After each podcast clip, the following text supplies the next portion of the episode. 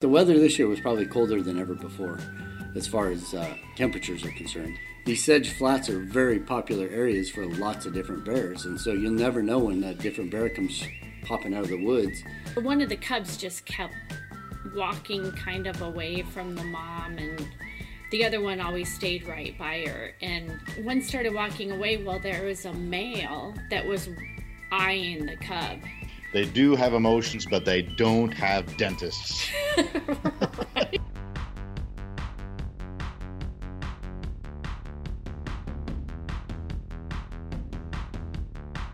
Welcome to Wild and Exposed, wildlife photography and outdoor adventure podcast. We have a special podcast for you today with your hosts, Ron Hayes, Michael Morrow, Missy McKenzie, and myself, Mark Raycroft. And what's special about today is two of our team, two of our spoiled team this week are in Alaska and just had an epic adventure along the coast filming coastal grizzly bears for five days. So, grizzly Brown bears. Well, they're grizzly bears. Yeah, but they're coastal definitely grizzly bears. Everybody up here is saying, "Oh, you guys call them brown bears." So there are subspecies of grizzly bear. There's the mountain grizzlies. There's the coastal grizzlies, which are brown bears. They're called Kodiak bears in some areas. Different names in different different different regions that way. But um, I'm sure in different, even out in different islands, people might have different slang terms for them. But anyway, we are envious and excited to share with our listeners and for Ron and myself to hear about your time at Lake Clark and how that went this year. And if I remember correctly, I mean, you guys have this dialed in, Mike and Missy, because this is your fourth adventure there. And I assume, Missy, you were shooting stills and having a great time with your new setup with your two to 500 zoom, perfect equipment for big bears. And Michael with your red I can and slow mo and and of course the pre-record stuff you were teasing us with on, our recent trip in the Canadian Rockies. I want to hear how it went. So let's just jump in and, and tell me a bit about or tell our listeners a bit about this week, and then I have a lot of little specific questions to help fill in some gaps for information. Well, I think one of the biggest questions with going to Lake Clark is, are you going to have good weather, right? So we get there, or we we fly out of Anchorage, and it's nice and not nice and sunny, but partly cloudy. Decent weather, great flying weather. Flew into there. So we went with the Barrett Hedges, who puts on this this tour, and he reserves all the space to go out to this particular lodge, and you just have to reserve the space because they only can handle so many people. So it is a pretty exclusive little spot, just because you got to kind of weasel your way into those few spots to stay on that particular coastline. Barrett runs two different weeks. It's pretty spendy to go for two weeks, so we go for one week. And the week prior to us getting there, they basically had rain all five days, so they weren't very productive. They were out shooting in the rain every day. They did get some good shots, but it wasn't like the nonstop action that Ron experienced last year at the same location and that we've had in years past. In fact, the weather this year was probably colder than ever before as far as uh, temperatures are concerned. I mean, I don't think I went without a, a down jacket every day out there while we were there. But as far as the action and what was going on, the first two days we had rain off and on, but plenty of good shooting opportunities. But we had a lot of wind, and then the last two and a half, three days we had just perfect weather. It was just perfect for bears, perfect for us, perfect for Perfect for bugs. perfect for mosquitoes. Lots of mosquitoes. it was incredible mosquito weather, but Don't um, forget the bugs. yeah, but it was it was great. We we got an opportunity to see everything we see just about every year, except for this year there were no spring cubs, which was really interesting. And you got to kind of wonder how that whole dynamic works out there because there's several females every year, and there's different females in different stages of whether they're spring cubs, two year old cubs, or sometimes even three year old cubs.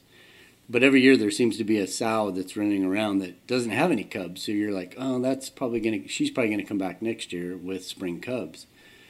But with this being a colder spring in Alaska in general, it could be that they are just staying up higher longer and not coming down to these sedge flats where you find them. And um, they just didn't show up. And I think last year when you were there, Ron, we, we didn't see spring cubs till like the last day that we were on this trip. And I well, think, we saw, we yeah, we saw one. I think on the third day, one set, but we didn't get to spend very much time with them. They ended up uh, the boars were out in kind of the same meadows. They pushed back into the trees. We never did get to see her again. And then yeah, the last day uh, is when we we did have a pretty good encounter, and I think because of the tides, we were really the only only people that had that encounter. So yeah, it worked out great last year. Yeah. were those cubs back? Uh, was that um, they name all these Crimp, bears out yes. there, right? Because they all have different personalities and they all have a different look to them, and it's easy for these guides to share information if they kind of name the, some of these bears. And I know some people are fans of naming wildlife, and some other people are like, ah, you don't want to name everything. But it's an easy way for these guys to share information. So this particular bear that you're talking about was Crimp, and yeah, she was back this year. And actually, she we probably photographed her more than any other bear that was out there, just because they were so photographable. They're so accustomed to people. They don't change their behavior at all. They're totally comfortable. You know, obviously we're not right up on them. We're let them be bears and let them do whatever they whatever they're going to do, which a lot of time is sleeping. So while they're sleeping, you're just hanging out you know 50 to 75 yards away but once they wake up and they go do their thing and be little bears and big bears then uh, we were able to get a bunch of good yeah she was really comfortable with us being around because she actually nursed her cubs several times in front of us oh really nice so. Yeah so you get a lot of that action and the first couple of days like i said we had a lot of wind and rain so i didn't even pull out the video camera just because it was so you know, with shooting a big lens in the wind, you just get a lot of vibration and it reflects on the footage, so it's hard to do. So I actually shot more stills this year than I have in the last three or four years. Um, but I was able to break the red out finally day three and, and was able to get some pretty good stuff using the old pre-record, like you said. It's awesome because you'll get those sleeping bears. But what's interesting about mama bears with, with cubs is they never really get a deep sleep, right? Because she's constantly got to be aware of what's going on. And these sedge flats are very popular areas for lots of different bears, and so you'll never know when a different bear comes popping out of the woods to come out to the flats. If it's a big male, you know that could be a really bad situation for these cubs. So like every two or three minutes, she lifts her head and she scans the whole area, and then she just kind of plops back down. So with the pre-record on that, I was able to just you know sit there and wait for the right situation or wait for the right moment when she lifts her head up and you get the little eye shine and get some good footage going that way. So it was a it was an awesome opportunity to get out there and I don't know that we saw too much different stuff this year. Like I said, we saw no spring cubs. We did see a reunion of what we think is probably two siblings, but had been kicked out last year, and then they had went their separate ways.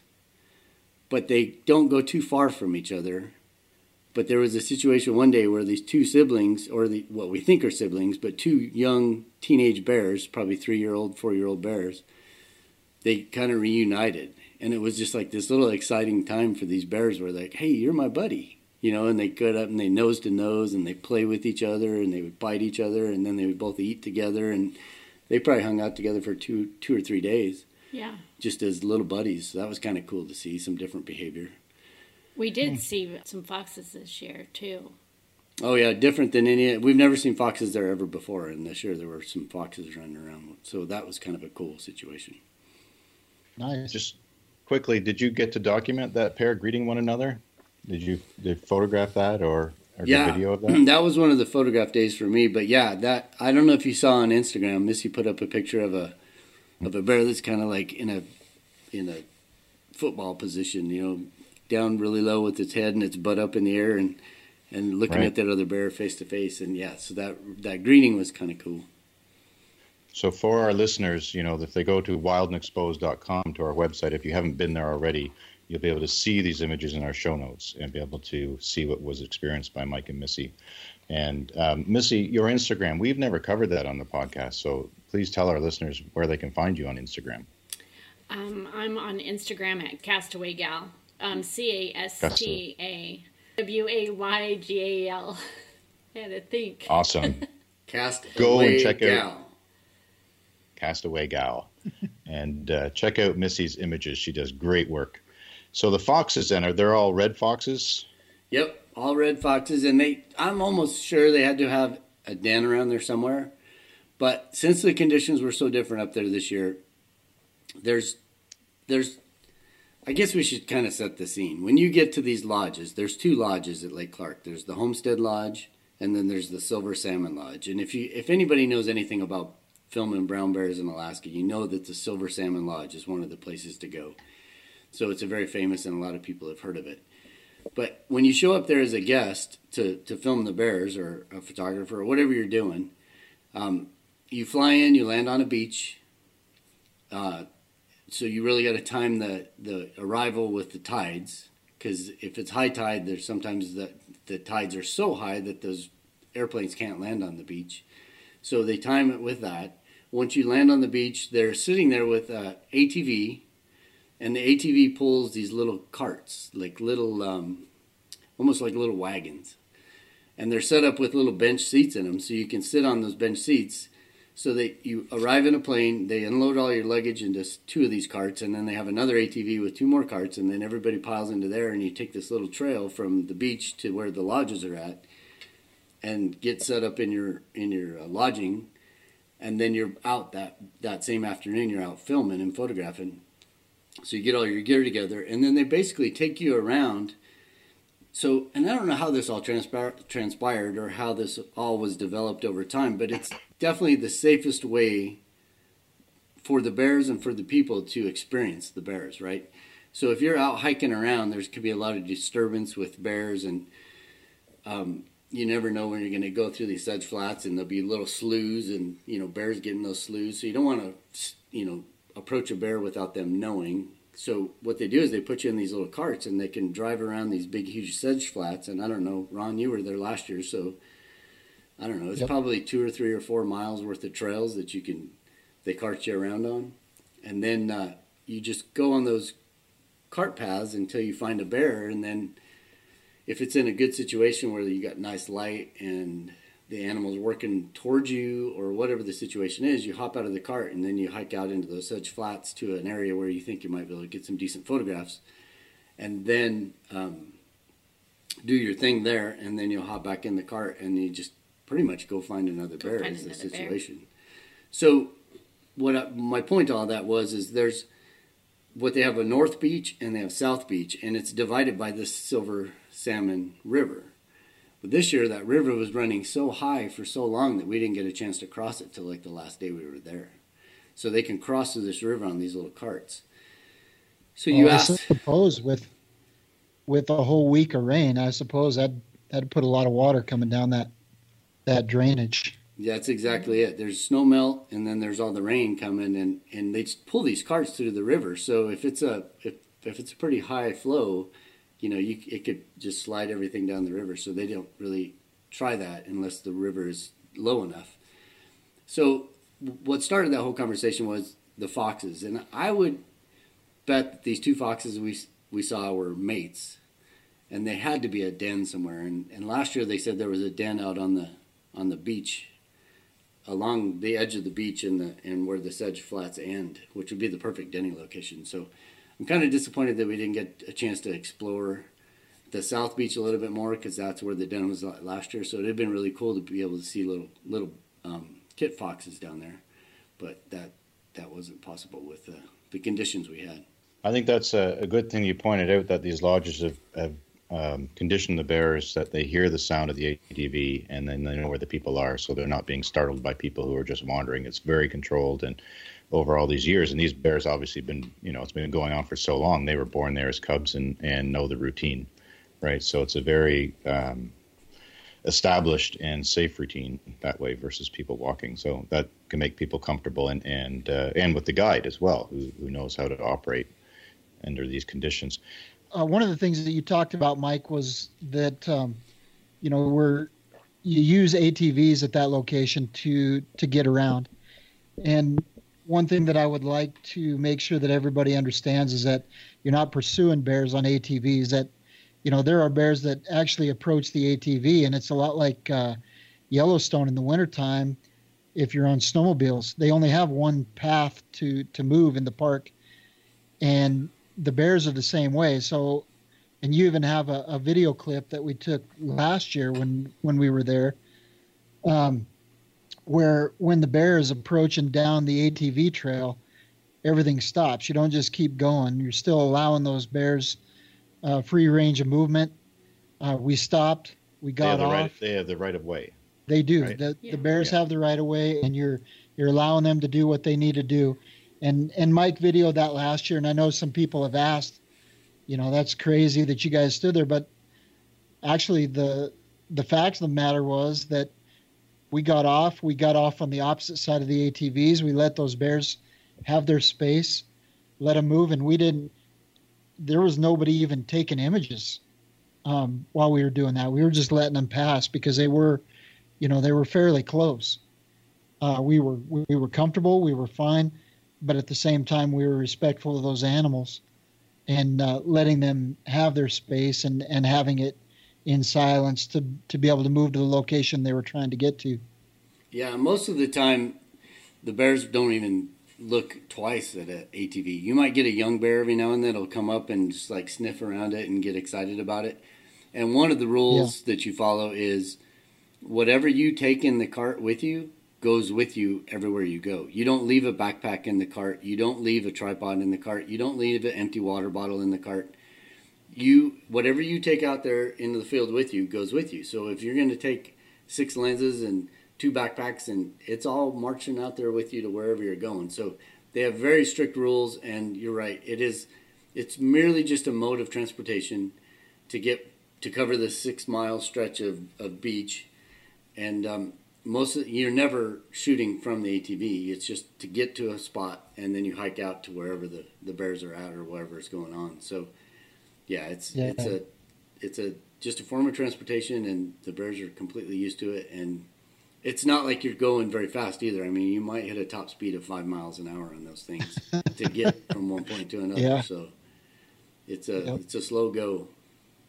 and everybody there is putting the bears first, right? And and I, I'm assuming as well that there's a talk for, especially for people who've never been there before, on the day they arrive, as far as what's safe, what the rules are, what the protocol is. So everybody's dialed right in before they put boots on the ground and are out there with the bears too, right? Exactly. And new this year is the Park Service has a video that everybody has to watch before you go out there too. So um, every other year it's just been that whole safety talk about the lodge, about the bears, about the ATVs, um, what they expect, what they don't don't ever want to see happen. And then this year on top of that was a video that helps you appreciate the area and helps you appreciate the resource and helps you appreciate what these bears the ecosystem that they live within and how we need to respect it when we're out there as well. So it's it's really cool and you're right. They do have all that preface before you go out. How many people are in your group? Can you share that with the listeners, just to know size? So with our group, we had nine different people, um, and then the guide, and then they have a regulation out there that I don't think it's any more than sixteen people can be on one bear. Right. So with our group, we were fa- fairly small, um, and it's great because we're pretty active and we can hike along. And you know, a lot of times we'll, we'll they'll stop the cart and then you're hiking out. I don't know, 800 yards to where a bear might be, and then you'll look up in the sedge flats another 800 yards above, and you'll see another bear. Or you'll see a bear with spring cubs, and so we won't go back to the cart. We will just go hike up to that area. So um, you get there is a lot of flexibility, and but with a smaller group, it's a lot easier to move in those little little ways to go see the bears. And Yeah. you're right, So it there's a fair amount of, sorry, there's a fair amount of walking at times then.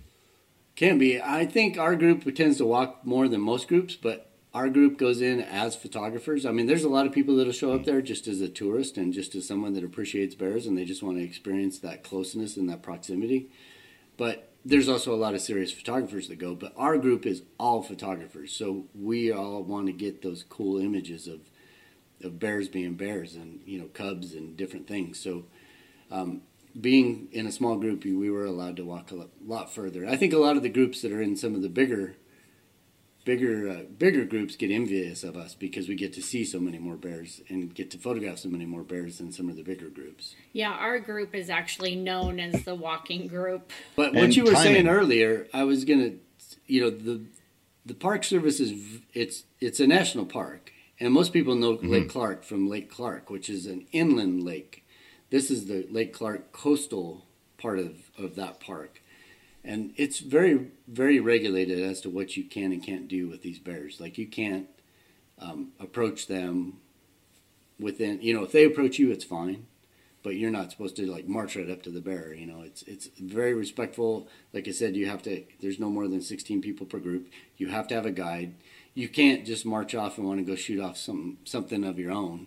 You know, basically the group moves together, so it's never one single person out there. So. Mm-hmm it's a very regulated situation, which is really cool. I mean, you want the bears to be bears, and you don't ever want them to be intimidated by all these people or in all these cameras. But as a photographer, you want to try to get that really cool shot too, right? So you want there's that happy medium that I think you can achieve in an area like that.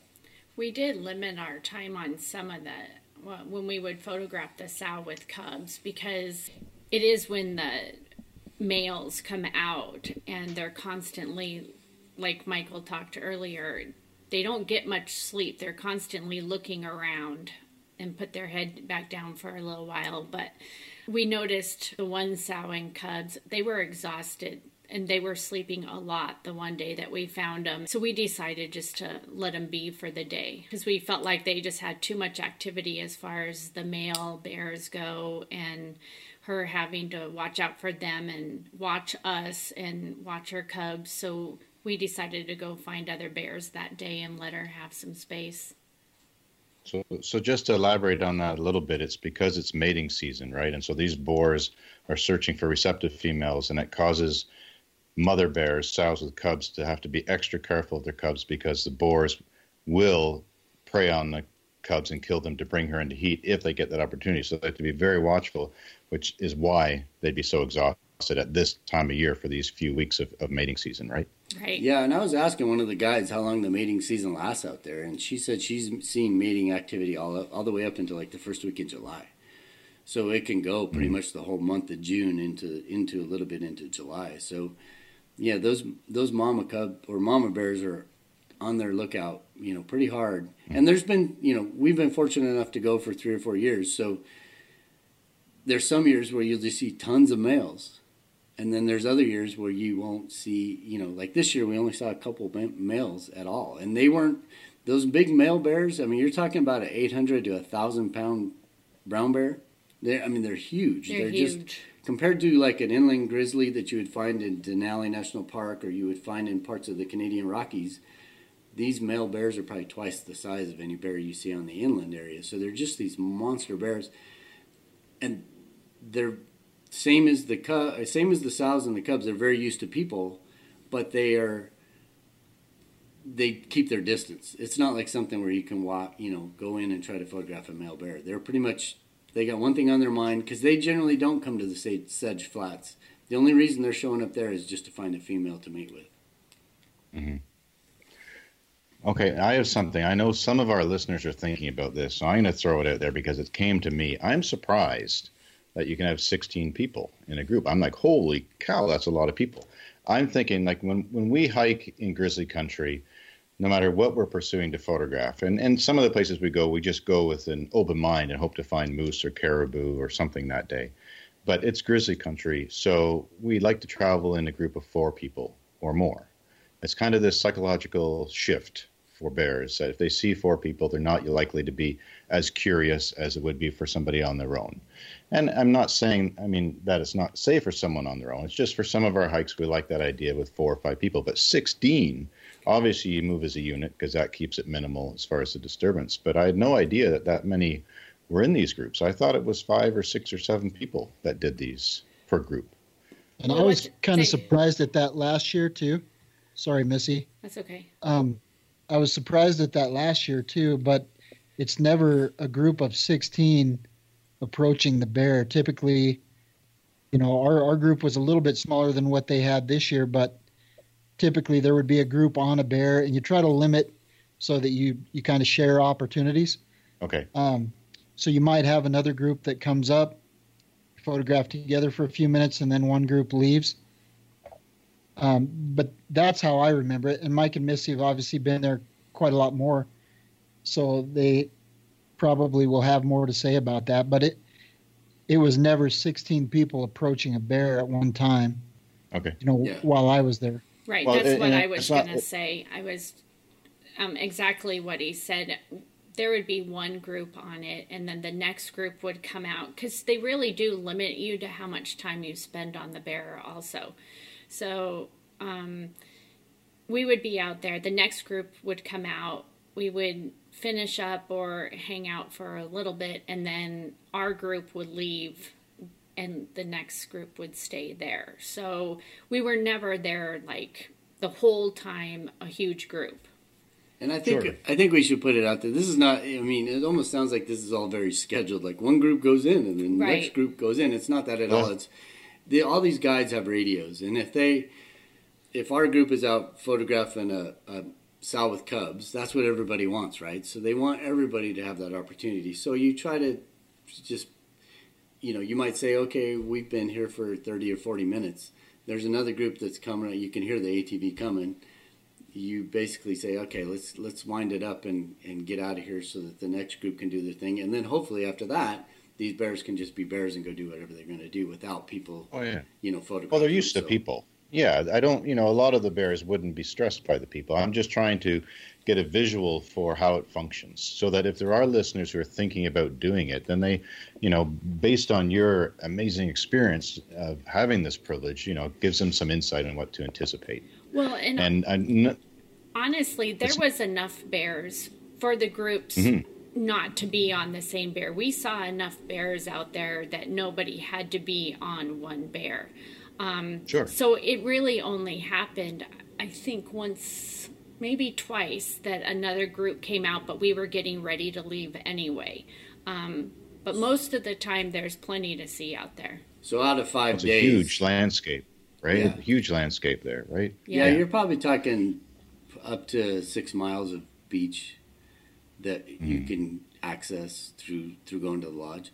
The other thing to throw in there too is we're referring to these trips that we did, which is a five day trip, and you know the silver salmon has the same amount of people that come in, but there's also fly-in tours, so you could leave Homer in a plane. They'll come out land, and it's just two or three people. And then these guys are just tr- trying to provide that experience for a day use person who is paid for a flight to go land on the beach, walk out with the guide, which is generally the pilot. They walk out, do the thing, and they're there for like all of 30 minutes. And then they are walking back to their plane and taking off and going to look at glaciers or something else. So there's other groups like that that come in. So the Park Service has it's not overpopulated at all and there's not too many people at all it's very limited as far as people but they do have a resource that they're really trying to manage and it's a really special place and i think they're doing a great job with the management out there Cool. So uh, I want to ask about timing too, because I know that's very important. I mean, I'm, with spring being later in Alaska, but why is it that it's the last couple weeks of June that is the best time to go? well i think weather is one of the big things. Um, the later you go the better chance you have at decent weather. Um, the other thing is is you get more activity right? So you'll have some of those male bears showing up and then you have a lot of the sows with cubs that have showed up into the, the sedge flats. But i did a lot of talking with our guide this year too because i was curious about that. We've always went the last week in june and that's just been the time. And i don't know if that's just because that's the time barrett has set up with the lodge which i think that's a lot of it because there's groups out there now doing the same thing and i think the later you go the more chance you have of seeing spring cubs but then that's all weather dependent too. So if you have an early spring and it gets warmer faster, then I think those spring bears show up a lot sooner. So it's it's a crapshoot. You just never know. You know, we've always had good luck going this week, so we continue to go it that week. But there's opportunities to go. You know, right now they're feeding in the sedge flats. But as the salmon runs start, that Silver Salmon Creek has a couple of good runs of, of silvers coming up. So you can catch these bears out there swimming or fishing for salmon too. And it's one of the only places that people where you can actually see the sows with cubs actually fishing. Because a lot of places I've been to in Alaska where you actually film bears fishing, very seldom do you see cubs because there's so many bears that congregate there. The, the mamas won't bring their babies there just because it's the danger zone is too great. And that's later, so we haven't seen that because we do go the end of June, and I think this happens um, August. August. So the salmon run is in August, Yep. and so these lodges keep these guided tours going throughout the summer. Then Yep. Yep. But I've also talked to the guide too, where they've had weeks where there's no bears. You know, so if you show up Okay. at the end of July, there you could show up there and there's no bears around. Not to say that they're not there; they're there, but they're not feeding in the sedge flats. They're they're not Right. visible.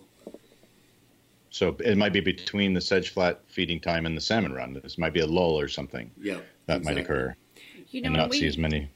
we haven't talked about it, but what I like about going to this particular area is being able to see the bears clamming. Not all bears know how to clam. It's a learned behavior that they have from their moms or whatever. So it's pretty cool to go to this area because a lot of the bears will go out when the um, tide goes out and they'll come and dig for clams. And it's pretty cool to see. Yeah, I was going to mention that earlier, but I didn't. And Ron saw There's that a- like last a- year. Like a finesse, right? Won't Yeah, they just take their claw and just tease it out and then split it? I mean, is this is it It's, that? it's amazing, amazing how delicate those. And I didn't even realize it watching it, just how delicate they were being. Because once in a while you'd see a smashed clamshell on the beach, but when you actually look at image by image, and you're you know taking 12 frames a second, you know at two thousandth of a second, they are so delicate. It's just the tip of the claw that's barely pulling those clams open, and it. If you look at the images, when they leave, when they're done eating the clam, there's nothing broken. They break them by walking over the top of them, you know, once in a while. But when they eat the clams, there's they don't break the shell. It's incredible how delicate and, and how much dexterity they use when they're when they're opening those clams up.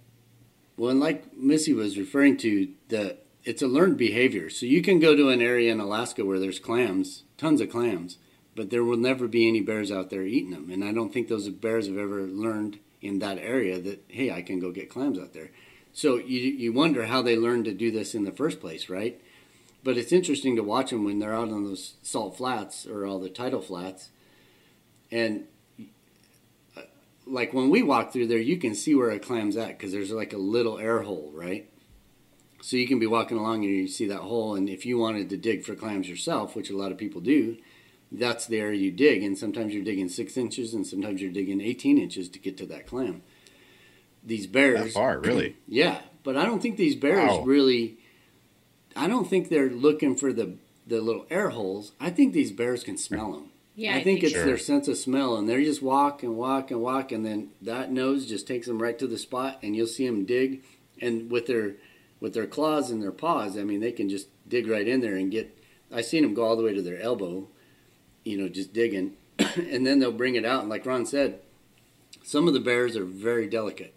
Some of the bears will will grab the clam and bring it up on the side of their their other leg that's steady on the ground, and they'll bring it up to the forearm, and then somehow they'll flick it open. And I've seen other bears that'll bring it out, and they'll take their paw and they'll smash it against the clay or the sand of the of the tidal flat, Kind of roll it. and kind of roll it, and it pops open. So every bear has a different way that they get to these clams, and I, I would.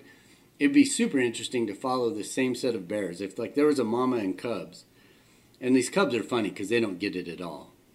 All they know is they can go steal a clam from their mom, but they're constantly watching, so they're learning and they develop it over time. I'm sure, but I would love to know if those those cubs open the clams the same way as their mom did. You know, is it is it a behavior where mm-hmm. they take it all the way down to actually how they open the clam, or does different bears just figure out different ways to get in there and that's how they do it from that point forward? I don't know. yeah, and like well, you've you been said, there the, four times. The cubs won't clam, but it's so funny because they'll dig every now and then, but they're usually out there messing around, grabbing a stick or finding whatever they can find. And um, a lot of times they're still pretty, I don't know, scared. Not, I don't know what the word is, but anything that So approaches. watchful. Yeah, in the the ravens or seagulls and stuff will come around so they'll like try to chase them and they just have fun playing with the birds because the birds will come over and eat what's left that the bear left behind of the clam So they're always following the bears. Well, you guys are teaching me stuff. I, Mr. Biologist here, didn't know that clams would be down that far. I need to spend more time on the coast of Alaska, but seriously, I thought they'd be down two or three inches. But for them to have to dig down that far is interesting. Yeah, and that, Yeah, that's I- totally a guess as far as the 18 inches. But you figure if they go all the way down to their elbow, Sure. you know that's that's quite a depth that you'll see them dig down in there. And we can throw some footage on the show notes so you can actually watch these bears do it. It's it's incredible. It's so cool. yeah. Do that. Yeah. I'm going to go check out the show notes. But this year, and Ron, you'll be interested to hear this. We did not shoot a climbing bear this whole year, so it was a Really? pretty rough winter. And there was parts of the beach that had just clam shells just by the thousands, and we were wondering, and we never talked to anybody that knew. But was it such a bad winter with so many storms that it just killed that, you know, or reduced that clam population to almost nothing? We did see bears out there, and we did see bears clamming. We didn't film them but we only saw one or two the whole five days. And generally, you can go out there and probably film it three or four times. Yeah. But and it's all dependent on the the tide. You know, there's these extreme tides in Alaska, so it can be. And I don't understand it all as far as what they say when it's a 14 tide. I don't know if that means 14 feet. I'm I'm not exactly sure, and I should probably uh, learn more about that. But they would be, oh, tomorrow's going to be a really good tide, and it when it when it's a super low tide, that water might retreat out up to a mile, and so there'll be a mile of, of flats, open tidal flats where these bears can go clam, and then other days you wake up and you go out there and and the water's only, you know, a few feet of tidal flat that they can get to, and the bears don't even get there. The other interesting thing about the tidal about the clamming behavior is, when do the bears know that there's going to be a, a low tide? you know, because they'll be in there on the sedge flats, and you're like, how do they know? I mean, they aren't walking over every five minutes to look at the ocean. Is it the sound of the waves? And as the sound of the waves gets further and further, they're like, oh, you know, are they keying in on just the audible things?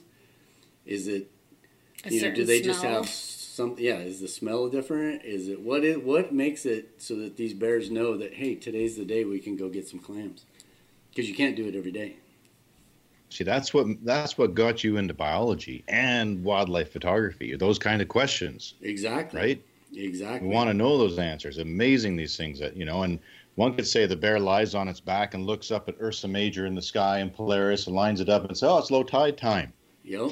I mean, I'm st- I'm No. stretching it a bit there, but it, it could be audible and it could it could be scent. Well, right? Yeah. But uh, I mean, those are good questions. there's so much, and that is you're exactly right. That is 100% the reason I got into this. And every time I go somewhere different, it's and when when you get a chance to go to this place a few times like we have, you just end up with more questions, and you end up with just it's like, wow, how does that happen? Or how do they figure that out? Sure. How, you know, it was just cool. And you come away with different material each trip, right? Between whether it's more boars, more cubs, the opportunity cub of the year, different weather. So it's really, you know, a privilege and awesome that you've been able to be there four times because it's not it's not the same experience, right? Every year, I know different. you've yeah you've alluded to that earlier too, and and that's something that uh, with with a lot of the destinations that I go to routinely, it's like that. You go there with that expectation, just naturally thinking, "Well, I'm going to see this again," and it's you walk away from the trip with material that you never would have anticipated. Uh, from wilderness trips to these locations like this. So I want to also ask um, what the highlight experience or photo shoot for the five days was for each of you separately. So I don't know who wants to go first. But what was the what was the favorite experience you had this year with these brown bears? Well, I don't know if it was my favorite, but it was definitely one that kept us all on our toes and hoping that the cubs were going to be okay because we actually experienced when we were photographing a sow and two cubs, we noticed a male was watching. So one of the cubs just kept walking kind of away from the mom and the other one always stayed right by her and one started walking away well there was a male that was eyeing the cub and he was standing up looking over the grass the mom was didn't even know he was there at this point because i I actually have a picture where the male was staring them down, and the mom and cubs were just sitting there eating, didn't even notice them. Finally, the mom noticed, stood up. They kind of, both bears stood up and was staring at each other, and then the race was on. And he actually came after them, and they all started running. The cubs took off, of course, ran for a tree, which these grizzlies can climb trees, where people think that they can't, but they do then the mom actually chased the the boar off. So it was intense. I I couldn't even take that incredible. many pictures because I was so worried. So you know, but that that's incredible. I mean, that's wild, right? That's wildlife. That's this real world. You know, we we have empathy for these animals, but that's thrilling. Yeah, it was that's really real. it was really thrilling. It was cool to watch. It was. I would have to say that's my the number one thing that stands out for me too. And it was super hard to shoot with video, so I was actually shooting stills at that point. And um, just to set the scene a little bit beyond what Missy did is, you got these huge sedge flats, but throughout this sedge flats you have what they call sloughs. So it's almost like little river corridors that are cut through, and when a high tide comes in, those little rivers will fill up with water. And it's a different kind of grass that grows in there as opposed to up on top or not even grass. It's uh, called a, a, goose tongue. Yeah. And the bears really like that goose tongue. So at low tide, when that water's low, these bears get in these little depressions. And so a lot of times one bear can't see another bear. And but where we were from our vantage point, which was up on top of this edge of the slough, we could see the mama and cubs off to one side, and then we could see that this young. Now the reason this ended happily is it was, it was a very young male, and he's just getting his wits about him, and he's like kind of excited, you know, because he, he knows what he's supposed to be doing, but he's just, you could tell he's way smaller. That mama brown bear would have totally ate his lunch, but he didn't know, you know, he's just being a bear. So he's like, and what happened, like Missy said, is that little cub was kind of adventurous, and that little cub goes be bopping down there like just checking stuff out, and then all of a sudden that little cub sees the big cub, and you know how bears do, they huff. So that little cub set out a huff and then that big mama bear, obviously, he's got her attention, so she stands up and she starts looking around and she pinpoints it. And so she starts huffing. And at that point, both of the cubs are running like racehorses. And you think you could outrun a bear? Guarantee you, it'll never happen. These little cubs were running so fast. And then mama, she's like looking at the that other bear at the boar. She's looking at her cubs and she's huffing. Every time she look over at her cubs, she'd huff even louder just to send it. She's like, you know, and it's obviously they know when they hear that huff that they got to find a tree, and they were probably quite I would say four or five hundred yards from big trees where they knew they could get away, and so they're just booking it for that for that bigger tree, and then you got that, you know, and I kind of thought at that point this boar was small enough. I thought there's no way that boar is going to come approach this mama bear, but it's that instinct, right? It's just that instinct, and he's just being a bear, so he just comes marching over there and she, at that point, she starts running away because she's all she's concerned about is that those little her little cubs. And I think she can size, you know, I'm sure these bears can size up other bears really quick and say, "Oh, I don't have anything to worry about." But as that as she starts running, then he gets excited, so he starts running, and before we know it, they're all running in one direction. But the cubs are kind of really close to the tree, so they're headed up the tree. And then Mama, she really kind of lost track of them because she started paying attention to the boar. And then finally, she knew that her cubs were safe, and she went after that boar. And I thought, oh my gosh, we're going to see a, a, a male, a young male bear eat, get his lunch handed to him for sure. But he was smart enough and got out of the way. But just an incredible yeah. situation and we just happened to be in the right spot at the right time it wasn't like we could predict this it wasn't like we even knew that other bear was up there we were just photographing the sow and cubs and i looked up the river and i actually was photographing this other bear because it was a really pretty scene with really pretty light on the grass and you got this weaving little slough of water that's going up and i'm just actually i'd shot that sow and cubs so much that i thought well, i'm going to get this other scene and I, so I see all the action from his point of view, where he's like, "Huh, there's a little cub. Hmm, there's a mama bear," and then it was just pretty incredible to see it all unfold. That was probably the highlight. But then the, the other highlight was what I mentioned earlier, where we saw those two um, teenage bears, Yeah. the subadults reunite. That that was pretty cool. Yeah, that Just to see pretty that you know they were excited to have their little buddies around, and you know these young bears, these subadult bears, they're constantly on the lookout. Yeah, because the one he was really frisky and playful when he saw him. He was so excited. He jumped in the uh, slough, or no, that was the river where we were. He jumped in the river um, a couple times. He kept getting in the water, so it was pretty cool to see. So they played in the water a little, and then he'd jump out and go running toward the bear, and they'd start playing on the side again, and um, so that was fun to watch too. pretty cool behavior all around. I was just uh, just looking at your pictures again, Missy, on your Instagram feed, and I had a it was it was interesting because I had a guy and I was able to use your pictures this week.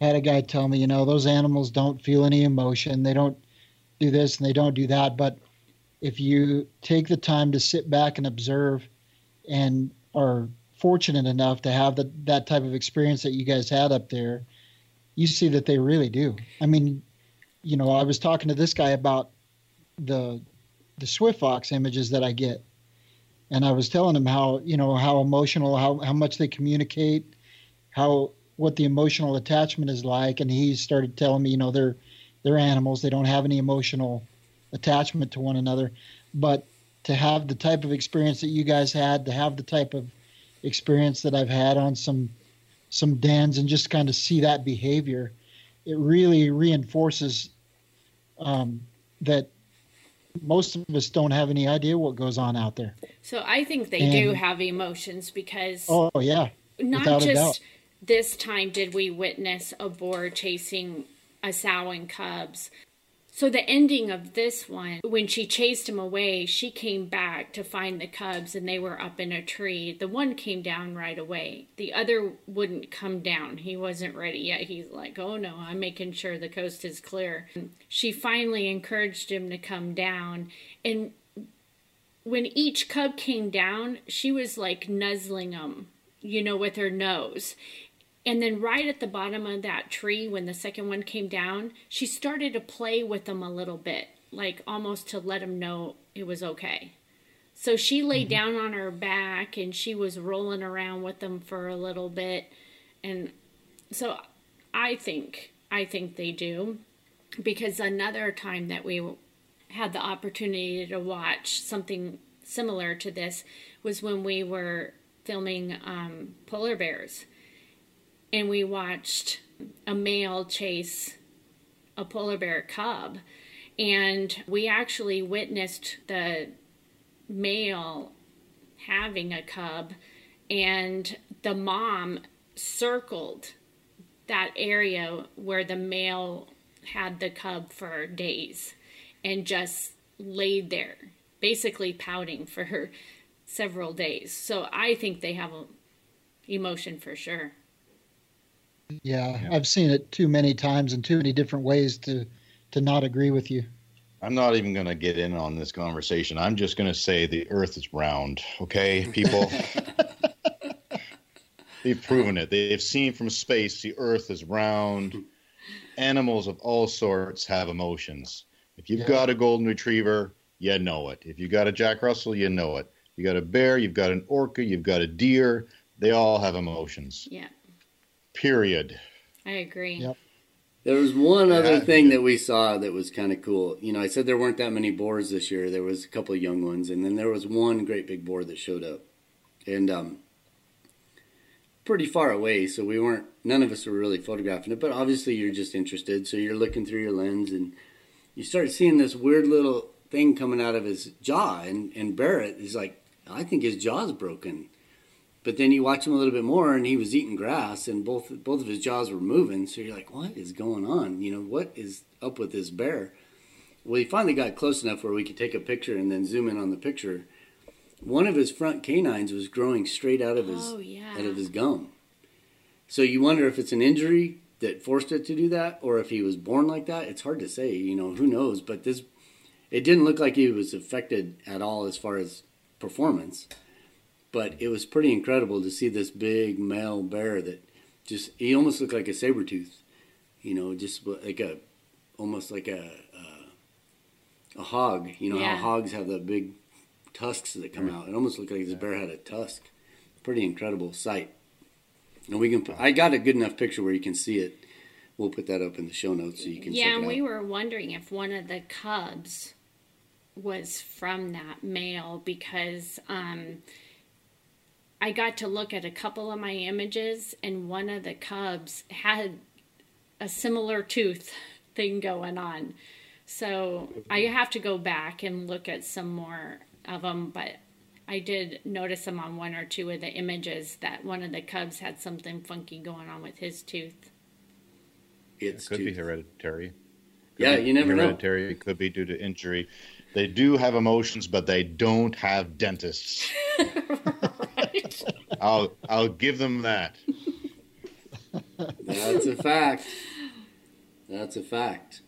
Well, I'm glad. I am. I am relieved because I know with such tight trips as a five-day trip to the coast in Alaska in early summer, the weather is such a variable. So I'm relieved that you guys had a had great weather and saw so many bears. And I, you know, from all the images that I've admired of both of yours over the trips that you've done there, uh, it, I mean, the opportunity has to be phenomenal. From the little cubs standing up other years, like the cubs of the year on on the beach, and then the clamming behavior and the big boars, and uh, to be able to witness that, I'm sure you've learned so much about brown bears through those trips, and uh, I want to thank you for sharing that with our listeners. And if our listeners have questions, they can get back in touch through our website as well at wildandexposed.com, or comments or any anything else they'd like to give us feedback on.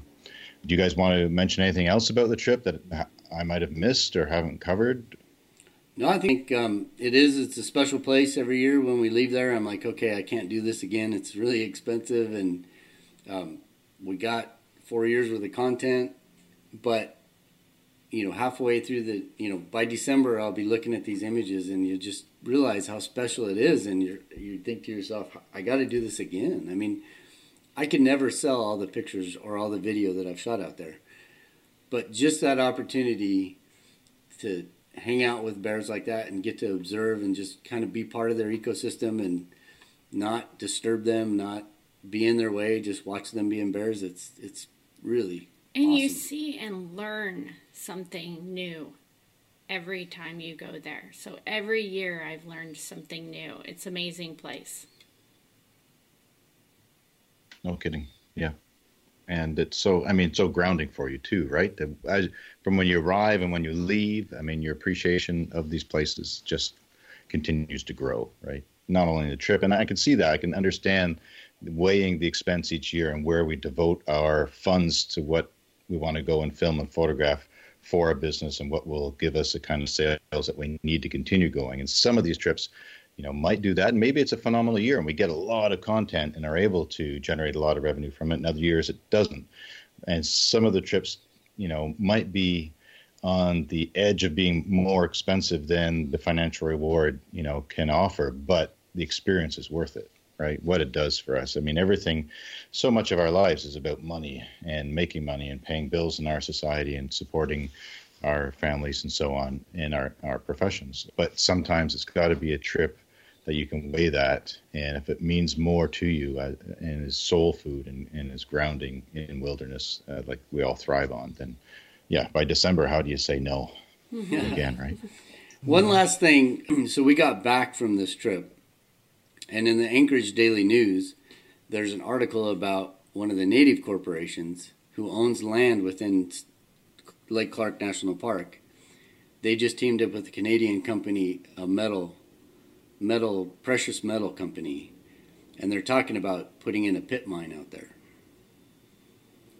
in Lake Clark, which would totally just destroy this whole area that we're talking about. So So how can how can that? So the natives have some kind of precedent where it steps back, predating the national park existence, so they can have this kind of influence when they want to make this kind of development. Is that what's happening? Well, let's let's just put it out there now, and then I, there's obviously a lot of digging that I got to do and some research that I've got to do. And you know, it's a lease that they've got from the corp- native corporation, the Canadian company, and the Canadian company is just going to go in and explore. Obviously, there's going to be tons of precious metals in there, I'm sure. So, with the current administration and their current thought process, I think now's the time. If it's ever going to happen, it could probably happen under the current administration. So, it's it's another pebble mine thing, right? It's just going to mm-hmm. destroy a, a, an awesome resource that, uh, an awesome, um, pristine resource. But we're still probably years and years away from this thing going down, and I'm sure it'll get caught up in court and stuff. But it's just something that needs to be put out there, and people just need to know, and then people just need to speak up one way or the other, and just you know, it's something that I think we could talk about if it progresses beyond now. I think just public awareness now is important, just for people to know that an area like this can still be um, taken advantage of.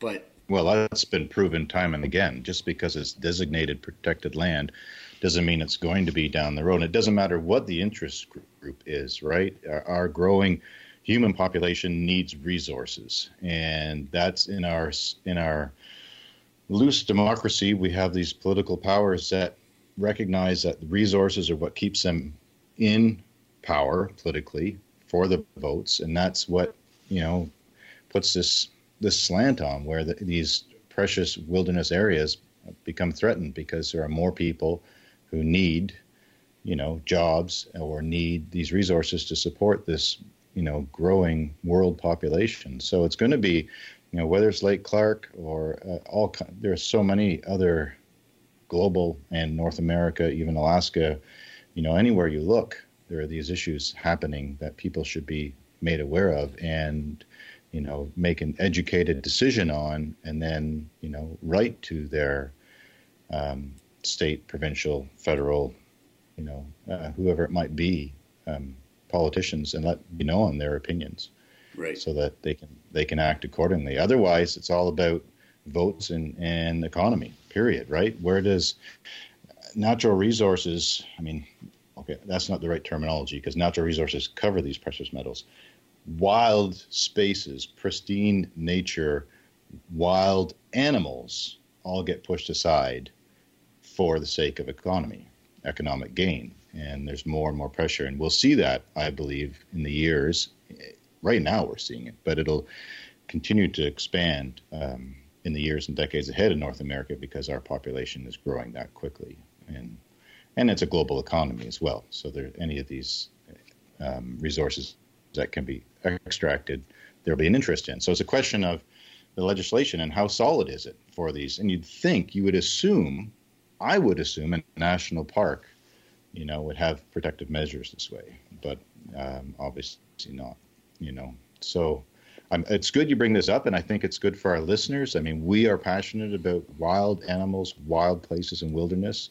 It's what we get the most out of as individuals in our life for our experiences on our trips into these pristine wilderness areas, um, and we're grateful for it. We thrive on it, and we want to share with our listeners that um, these concerns when they come up, and at least, yeah, provide a link to the article so that they can read and, and formulate their own opinion and decide how to act on it, or to see what groups might be acting on it already out there as well. Yep, I think it's just a good thing to bring up, and like I said, we can we can tackle it when it becomes a bigger issue, and um, you just bring more awareness to it. But just even putting it out there now is a good thing. Yeah, people, you know, our lives are busy, and we have millions of people who vote or should be voting, and you know, we've got to. If they don't know, if they don't read that specific article, don't find it, then they'll never know, right? They're busy running their daily lives and doing, and you know, with what their own responsibilities are. So, um, for some of these things that we're passionate about, when it does surface, it's good to educate people. Yep. You know, there's been several that you've brought up, Michael, over the podcast that we've done that I've been grateful to learn about and still keep up on and, and follow. So, yeah, I think it's worth anytime these these concerning issues come up to encourage people to learn about it and, and to help facilitate that through links to to media media that uh, presents it well in, yep. in a non-biased fashion. And all sides, yeah, because you never know what's biased and what's not, and that's why I was I was a little hesitant to bring it up because you just don't know. I mean, immediate reaction right. is you know the sky's falling, but there's still a lot of stuff that has to happen before it really does happen. But the the wheels are in motion, and it's something to be aware of. Well, and, and, there are media outlets that you know do tend to have biases leaning left or right too. So uh, you know, beyond that, if it is a significant issue that's being tabled, you know, source more than one uh, write up on it. Read three or four or five articles presented by different outlets so you can get a better perspective and and feel for for um, what's really happening to be the, as as educated as you can be on it. Yep, we found three or four articles yesterday, so I'll put links to all of those in there, and then we'll just see where it goes, and we'll keep people updated because it's something that I'm passionate about, and I will definitely keep updated on it. Well, thanks for sharing that, and thanks for taking us to Lake Clark and sharing your amazing five-day adventure. And, and I'm, I am enjoying being a bit of a spectator on the sidelines with this podcast, and we'll look forward to seeing your work in the show notes myself. And I want to say that your adventure didn't end there, and we are going to spin another podcast tomorrow, and it'll follow this one obviously on our on our schedule on our podcast. It won't be necessarily 24 hours later, but it will be up because you guys just spun into a whole other area of the Alaskan coast and had, from what I've seen, an epic time. So our listeners should tune in tomorrow to see what you two got up to and really awesome stories and images to accompany that podcast coming your way. Mm-hmm. So you can you can find us at wildandexposed.com and no matter what platform you're listening to this podcast, please give us a positive review, a thumbs up, a five star uh, review would be much appreciated. It allows us to continue to do what we'd love to do here um, check out our, if you haven't been, you can see some of our video uh, shorts and podcasts on YouTube at Wild and Exposed Podcast. And thanks for tuning in. Until next time, cheers.